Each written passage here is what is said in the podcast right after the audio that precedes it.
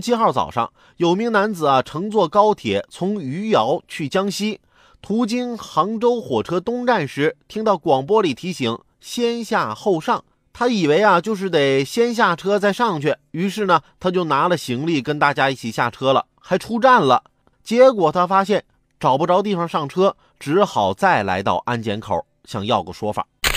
列车上广播不都是这么报的吗？列车前方到站某某车站，有需要下车的乘客请提前做好准备，带好随身物品，请先下后上，注意脚下安全。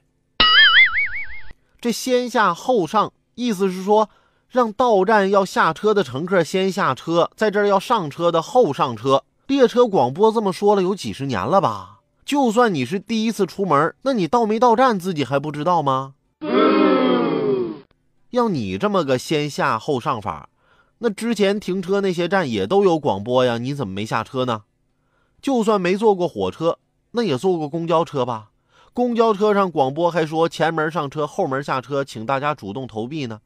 坐公交难道都是上车投币之后直接就走到后门下车了？你还想要个说法？全国每年有几十亿的人流量，你这可能是第一例啊，是不是该给你颁发个证书什么的？